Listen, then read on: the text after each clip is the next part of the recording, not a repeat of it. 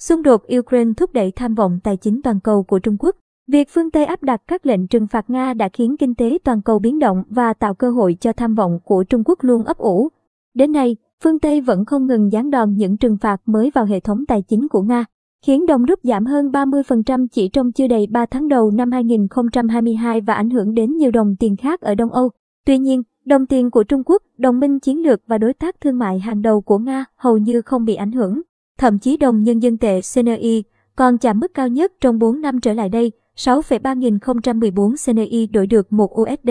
Sự ổn định của nhân dân tệ trong cuộc khủng hoảng Ukraine đem lại hy vọng cho hơn 20 năm nỗ lực của Bắc Kinh nhằm toàn cầu hóa đồng tiền tệ của mình và thay đổi vị thế thống trị của đồng USD, nắm bắt cơ hội khi kinh tế thế giới biến động.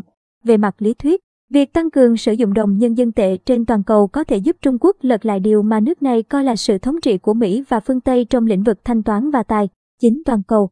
Trong những tháng gần đây, mục tiêu này có những tiến triển nhất định. Đồng nhân dân tệ đã vượt qua đồng yên của Nhật Bản, lần đầu tiên lên tới vị trí thứ tư trong bảng xếp hạng của hệ thống thanh toán quốc tế SWIFT.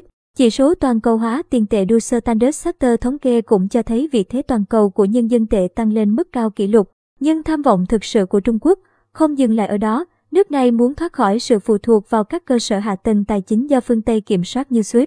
Vì vậy, Bắc Kinh đã dành nhiều năm để xây dựng hệ thống thanh toán quốc tế nội địa CIPS, hoạt động bằng đồng nhân dân tệ. Qua đó, các khoản thanh toán bằng đồng tiền này đã tăng khoảng 20%, lên 45,2 tỷ CNY, tương đương với 7,1 tỷ USD vào năm 2020. Hiện CIPS có khoảng 1.200 tổ chức thành viên tại 100 quốc gia, hệ thống này vẫn chưa thể mạnh như SWIFT với khoảng 11.000 thành viên. Tuy nhiên, sự phát triển của CIPS vẫn đáng kể nếu so với hệ thống thanh toán xuyên biên giới của Nga với khoảng 330 tổ chức được đăng ký ở một số thị trường. Khiêm tốn hơn, bao gồm Cuba, Armenia, Kazakhstan và Iran.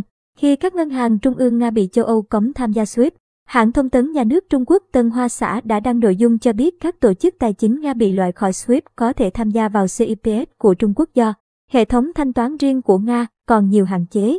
Trung Quốc cũng nhanh chóng nắm lấy cơ hội để mạnh đồng tiền của mình khi các mạng lưới thanh toán Visa, Mastercard và American Express công bố kế hoạch tạm ngừng hoạt động tại Nga.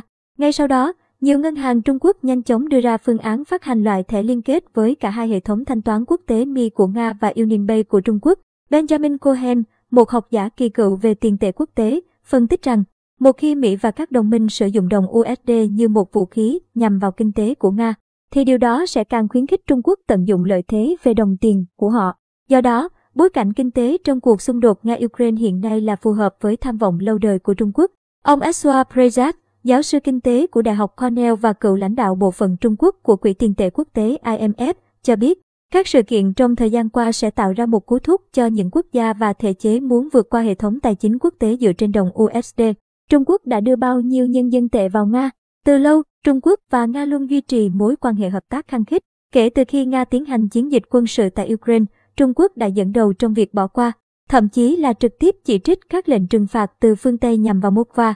Nga là nhà cung cấp dầu và khí đốt tự nhiên quan trọng của Trung Quốc. Không chỉ vậy, Moscow và Bắc Kinh còn hợp tác trong việc loại bỏ đồng USD khỏi các thị trường thương mại của họ từ năm 2014. Vào thời điểm đó, Ngân hàng Trung ương của hai nước ký một thỏa thuận trao đổi tiền tệ để đối phó với các lệnh trừng phạt từ phương Tây nhằm vào hành động quân sự của Nga ở Crimea. Gần đây, thỏa thuận đã được gia hạn với giá trị lên tới 150 tỷ nhân dân tệ. Theo Ngân hàng Trung ương Nga, tỷ trọng của đồng USD trong thương mại Trung Nga lần đầu giảm xuống dưới mức 50% vào quý đầu tiên của năm 2020. Trong khi đó, tỷ trọng trong các hoạt động thương mại chung của đồng rúp và đồng nhân dân tệ tăng khoảng 1 trên 4. Xu hướng này vẫn đang không ngừng tăng lên. Thương mại Trung Nga tăng hơn 1 trên 3 lên gần 150 tỷ USD vào năm 2021. Theo Hải quan Trung Quốc, hồi tháng 2, hai nước đã cam kết nâng con số này lên 250 tỷ USD trong chuyến thăm của Tổng thống Nga Vladimir Putin tới Bắc Kinh. Đồng nhân dân tệ cũng chiếm một phần lớn trong dự trữ ngoại hối của Nga. Báo cáo từ Ngân hàng Trung ương Nga trong tháng 1 cho thấy CNI chiếm tới 13% tổng dự trữ Nga, tương đương 73 tỷ USD. Trung Quốc có thể hỗ trợ Nga tới mức nào? Các nhà phân tích kinh tế cho rằng Trung Quốc có thể sử dụng hệ thống thanh toán bằng đồng nhân dân tệ của mình để tránh né các lệnh trừng phạt từ phương Tây nhằm loại MOS và khỏi nguồn tài chính toàn cầu. Tommy Gu, chuyên gia kinh tế trưởng tại Oxford Economics, cho biết các ngân hàng lớn của Trung Quốc thường góp mặt trong hoạt động thương mại quốc tế chưa vội vàng hỗ trợ Nga. Bù lại, Những ngân hàng nhỏ hơn không phụ thuộc vào nguồn tài chính phương Tây do đồng USD chi phối có thể cung cấp cho Moskva các dịch vụ giao dịch bằng đồng nhân dân tệ.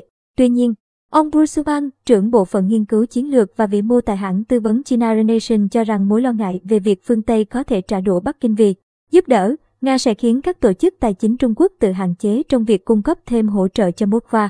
Đó là lý do tại sao các tổ chức tài chính hàng đầu của Trung Quốc vẫn tuân thủ các lệnh trừng phạt trước đó của Mỹ đối với Iran và Nga, ông Pan nói.